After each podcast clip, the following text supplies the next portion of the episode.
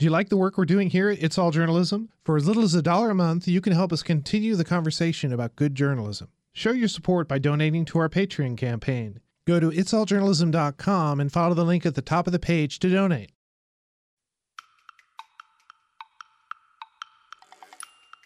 In my article, I quote Les Moonves from CBS as saying that it's not that Donald Trump might not be good for the country, but he's he's really good for uh, for CBS, and the implication is that the ratings really were helped by Donald Trump. So I think early on in the campaign, he probably got you know a lot more coverage. Not he probably got. He certainly got a lot more coverage than anyone else because he was interesting, and people were talking about him.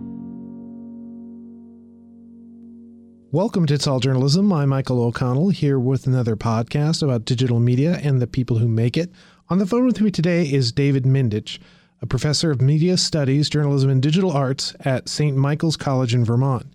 He's also a former assignment editor for CNN and the author of Just the Facts how objectivity came to define American journalism. So, the reason I invited you on the podcast is that I read your recent Columbia Journalism Review article about objectivity in the current election season.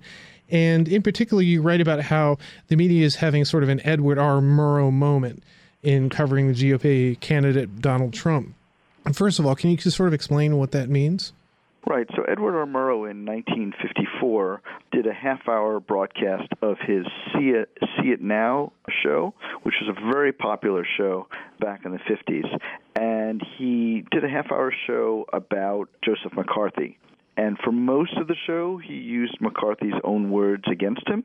But at the end, he offered some warnings about that this is not the time to be complacent. It's not the time to be silent in the face of dangerous speech. And so I'm seeing a similar moment today, what I was calling a Murrow moment, among journalists today as they're covering Donald Trump.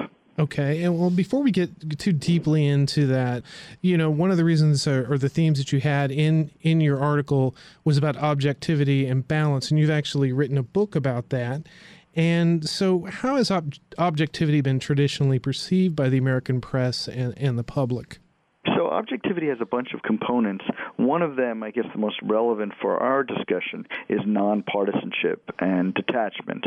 So, if we read an article in the Wall Street Journal, in the New York Times, in the Washington Post, or any number of top newspapers in the United States, the chances are we wouldn't be able to know with certainty how the reporter voted. And that's one of the things that, that journalists today prize, and journalists for the last 150 years have prized in their coverage, that, that you can write to a disparate audience of Democrats, Republicans, and, and way back when, Democrats and Whigs, and everyone could feel that they got a reasonable account without overt bias of a particular election or a particular political issue. So the value is generally balance, and so sometimes balance it gets a little weird, like when we know that one of the two candidates is not telling the truth, or sometimes both of the candidates are not telling the truth, but yet the journalist typically balances one political party's view against another. Okay, so in just sort of in our day-to-day coverage of politics, you know, what what is the strategy that most journalists use and you know they write or they they report about a particular candidate and then how do they how do they try to inject balance into that story? So typically, a candidate makes a claim, and that's reported dutifully. And then to balance that claim, journalists might get another claim from the other side. And sometimes that doesn't happen, like increasingly now with the issue of global warming, journalists are not and do not feel that they have to balance it with a another a claim that, that global warming doesn't exist. So so balance sometimes becomes altered. For example, in the 19th century, uh, slavery was widely considered in certain sections of the South to be acceptable, and in the northern press, it wasn't really debated until the mid 19th century, and then finally it became part of the debate. Nowadays, we would not try to balance a story about slavery with someone who's pro slavery, for example. So there's certain views that get into the balance and some that drop out of the balance. So it is it is somewhat fluid in how journalists balance their stories okay, over well, time. Okay, let's talk about the the 2016 campaign here. You know, you wrote mostly about Donald Trump in your article, and you know that was the focus of it, and, and the way the press is sort of uh, its more recent coverage and how that's that's changed. How would you describe the way the the press covered Donald Trump up to say the the Republican convention? Well, so early on, I think Trump was such an unusual candidate that journalists of all kinds really were very interested in covering him because he was a point of conversation. He was, he was a novelty. He would say these really outrageous things that that people would want to report. I mean, the early on in his campaign, the statement about John McCain uh, not being a war hero because he was captured was really an unusual claim for a mainstream politician to make. And that got a lot of press because it was unusual and he was leading in the polls and also people like to report on things that are you know shocking. And it was shocking. And then then when he recovered from that or was not affected by that people would report on that as well in my article I quote Les Moonves from CBS as saying that it's not that Donald Trump might not be good for the country, but he's he's really good for uh, for CBS, and the implication is that the ratings really were helped by Donald Trump. So I think early on in the campaign, he probably got you know a lot more coverage. Not he probably got, he certainly got a lot more coverage than anyone else because he was interesting, and people were talking about him. I don't know about you, but I know wherever I go, people are talking about Donald Trump more than anyone else in politics or outside of politics. Yeah, I, I, think that, that that's a pretty fair fair claim to say. The the one other podcast episode that we had that was actually about covering the campaign, you know, eventually the conversation sort of dominated uh, about about Trump and how he was running, and you know, at that that episode uh, took place before the convention. It was still in the primaries, and there were still several candidates who who were running against him. You know, the, you you hear in the, people criticize the press and the way they sort of handle things early on. And you mentioned Les Moonves and, and CBS, and a lot of the criticism that goes out there is, you know, maybe because you know the way our you know our news uh, environment is the digital environment, the the 24 hour cable news. There's more interested in more interest in things that generate clicks and, and, and generate yes. attention to stories, and less, you know, to borrow a phrase, fair and balanced coverage of uh, a particular political race or, or, particular candidates. You know, what are your th- thoughts about that criticism? Well, you know, classically in journalism, there's always been, and, and not only journalism but media in general, the the tension between giving someone what they want and giving someone what they need. And we hope, for example, the New York Times, the Wall Street Journal is uh, two of the most serious papers in this country. We are glad that they don't just give us the uh, the circus sideshow pieces of news, but they give us something serious to elevate us, to make us more informed, more intelligent, more thoughtful. And so, you know, compared to the National Enquirer or the New York Post, the uh, New York Times and the Wall Street Journal and other serious papers really do a good job of giving people not only what they want but what they need. The problem is is that right now everything is measurable in terms of what people want and if people are posting lots of things about Donald Trump and tweeting about him and reposting your article about Trump, whether it's negative or positive, then it's very easy to kind of follow that siren call to Trump land. And so, in fact, we're seeing it today, even post Democratic and Republican conventions. We're seeing that for Clinton to make news, oftentimes she needs to talk about Trump. And even before then, Cruz and Rubio and Kasich were really making news only when they were talking about Trump.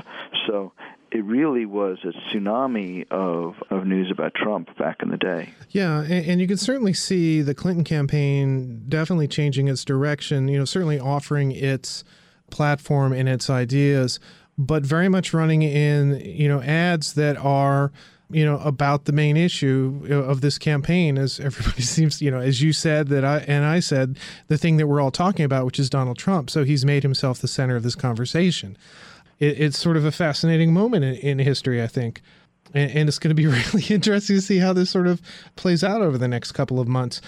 So, you know, I went to journalism school and, and I remember a degree of reverence and, and ju- justly so for, for what Edward R. Murrow had done and the significance of the actions he took in covering Joseph McCarthy.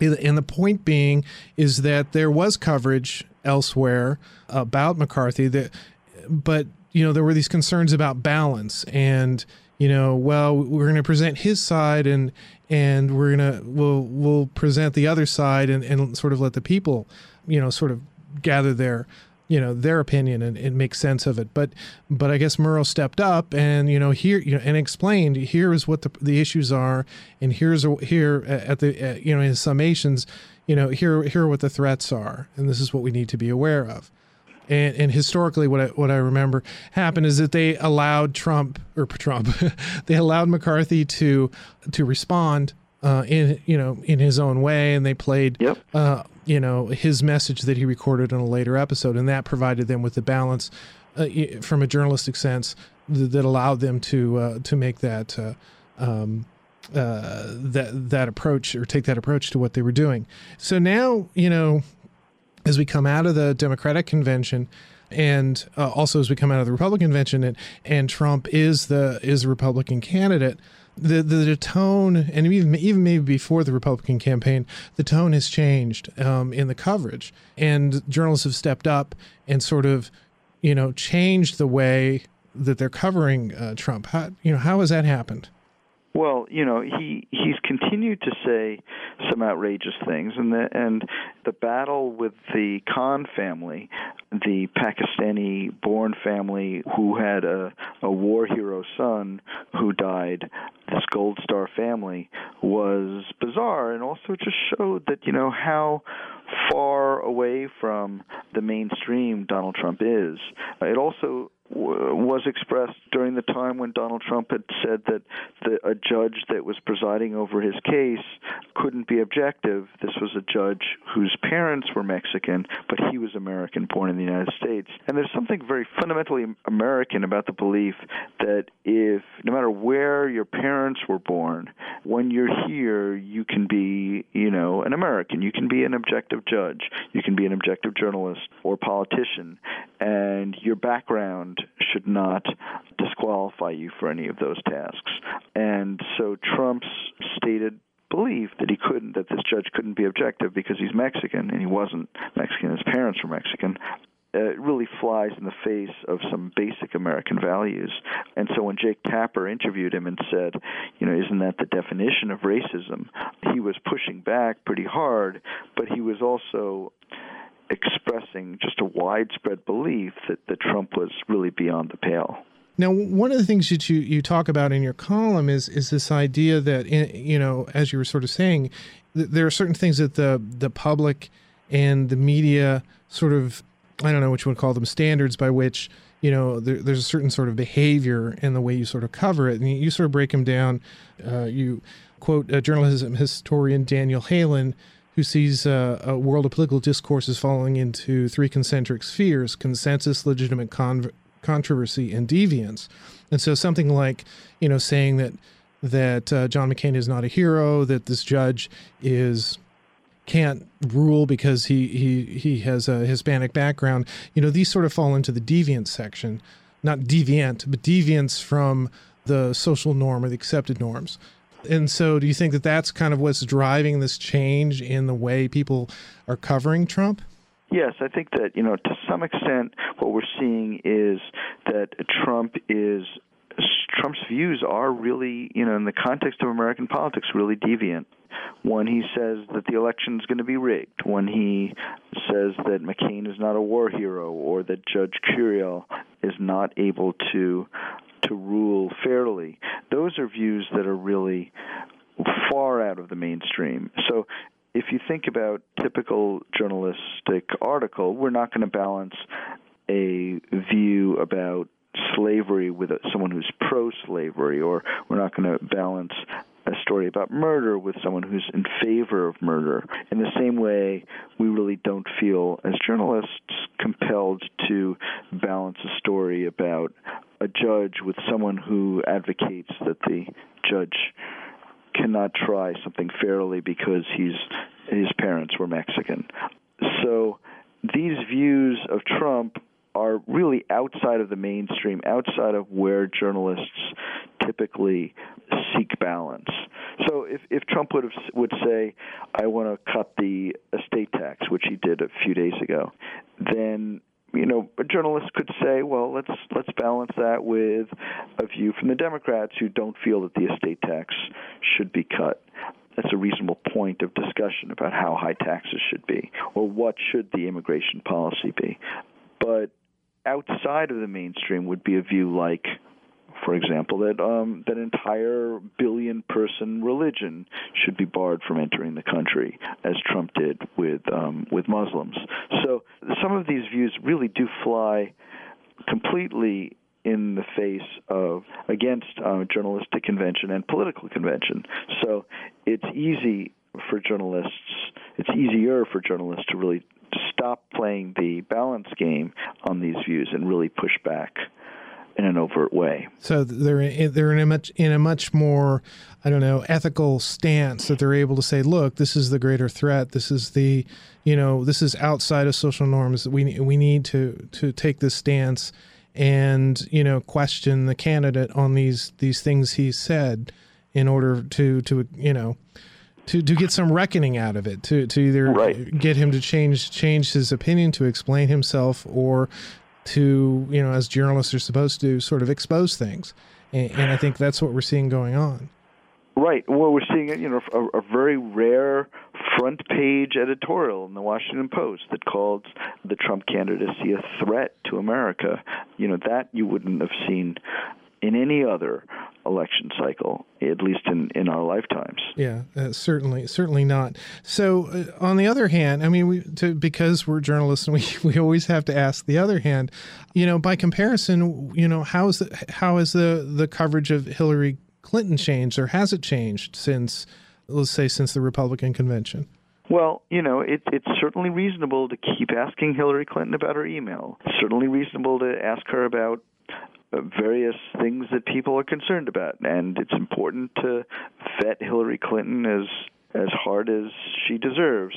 But uh, since I wrote my article in Columbia Journalism Review, a few people have said, well, why don't we apply the same standard to Hillary Clinton as we apply to Donald Trump? And my counter to that is that, in fact, we are. So if Hillary Clinton would be maligning John McCain, she should get all the pushback that Donald Trump got. If she says that a judge of Mexican uh, heritage can't be objective, she should get tough questions about that, or or that the election's rigged, or or that Obama wasn't born in um, in the United States. I mean, like there are these really outrageous claims that Trump is making, and then there are questions about his just overall understanding about the world around him.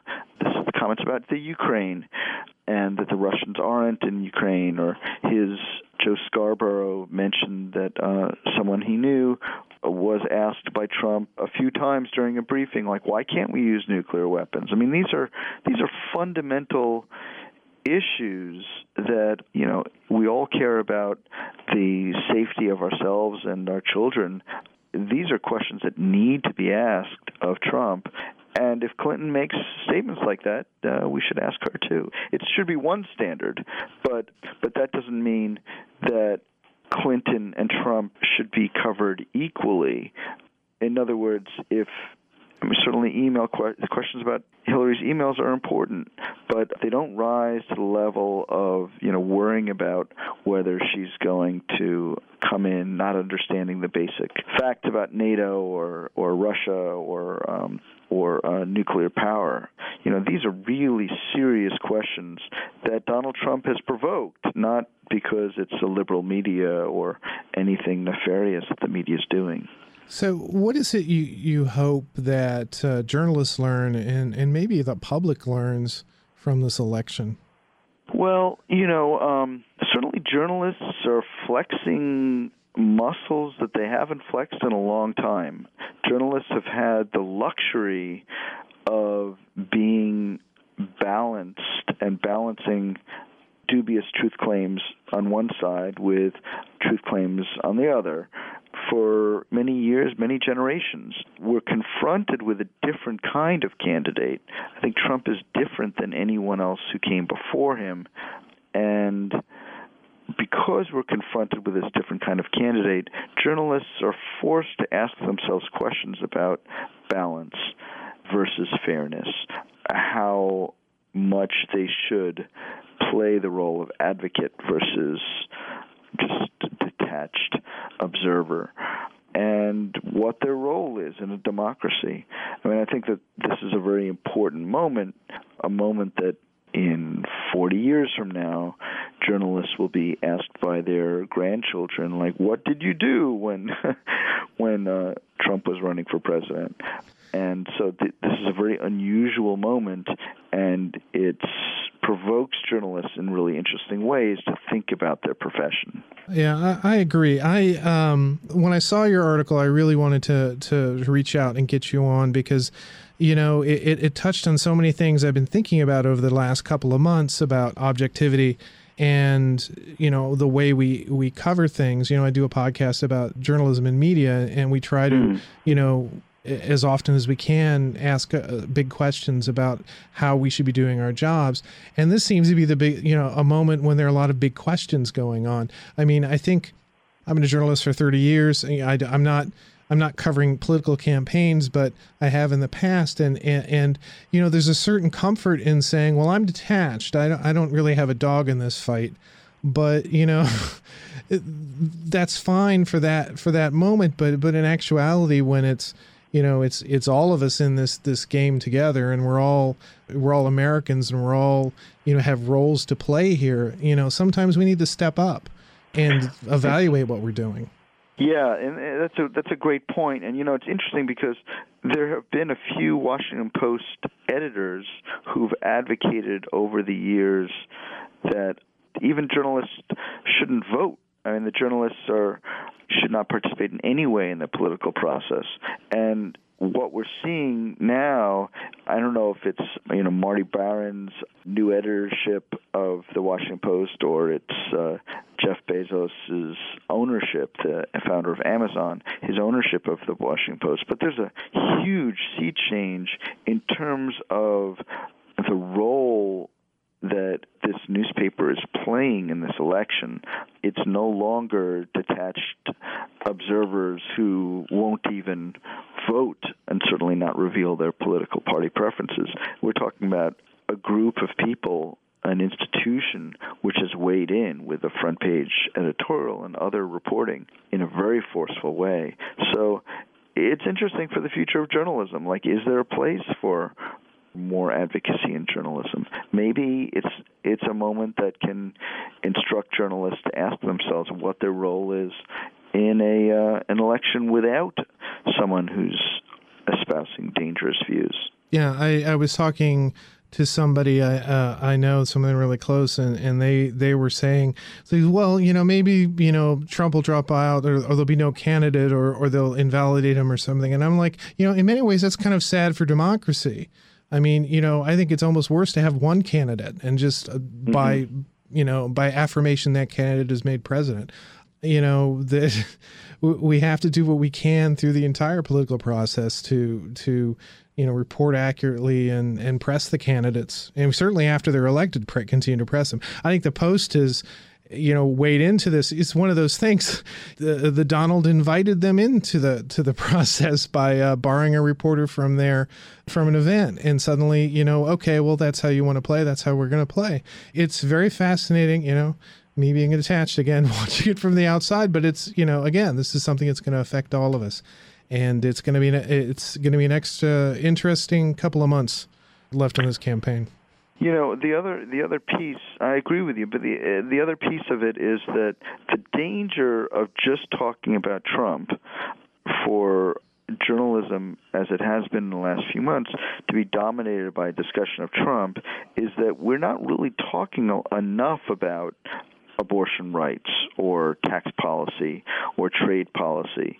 It's a really, this whole election even post the conventions, is a referendum on Trump's sanity and, and whether he's dangerous or not. And, you know, I think we're being cheated by a discussion about, you know, Democratic core principles versus Republican core principles.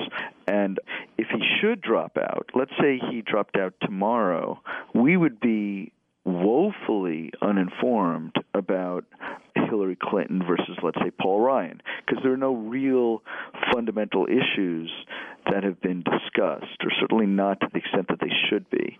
So, so the prospect of Trump jump, dropping out, I think, reminds us how poor a job that we've all done, both as journalists and as just citizens discussing the election, what a poor job we've all done at really discussing issues.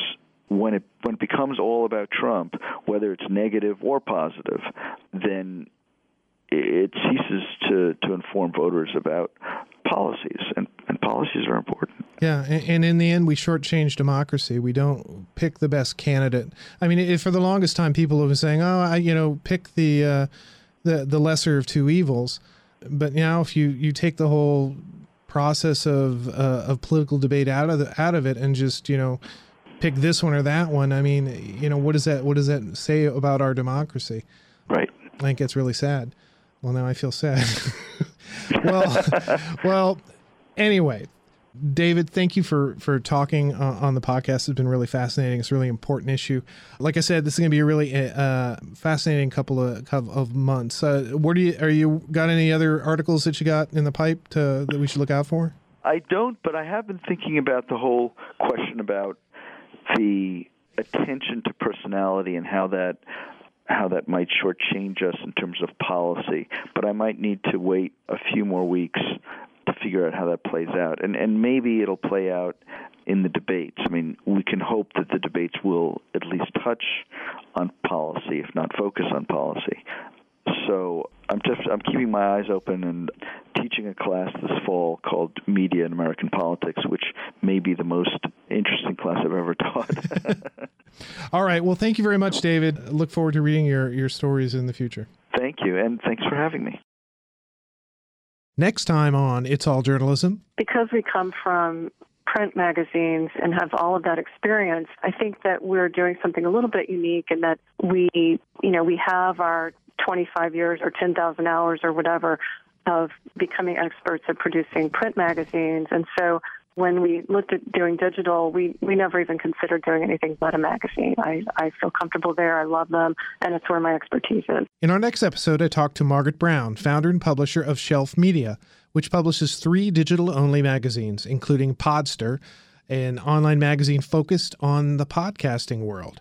You've been listening to It's All Journalism, a weekly podcast about digital media. Find out more about us and download past episodes at itsalljournalism.com. You can also find us on Apple Podcasts, Stitcher, SoundCloud, Google Play, and Podcast One. This week's episode was edited by Nicola Grisco. Amber Healy provided our web content.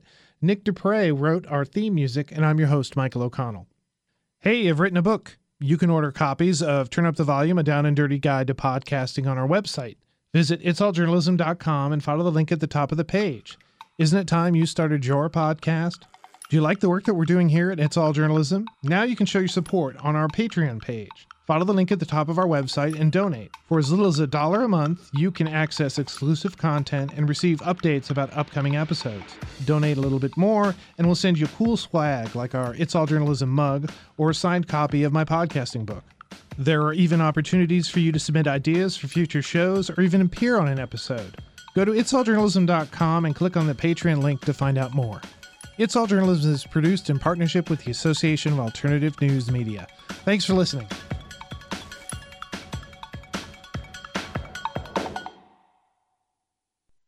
The Capital Culture Podcast with your hosts, Rachel Nania and Jason Fraley. We have a new podcast called Capital Culture. Each week, we go in depth with chefs like Marcus Samuelsson and writers like Bon Appetit's Adam Rapoport. We'll also talk plays with Kathleen Turner, movies with Emma Stone, and music with Smokey Robinson. Not to mention some of your favorite WTOP voices. The Capital Culture Podcast. Find it on iTunes, the Podcast One app, podcast1.com, or at WTOP.com. Search Podcast DC.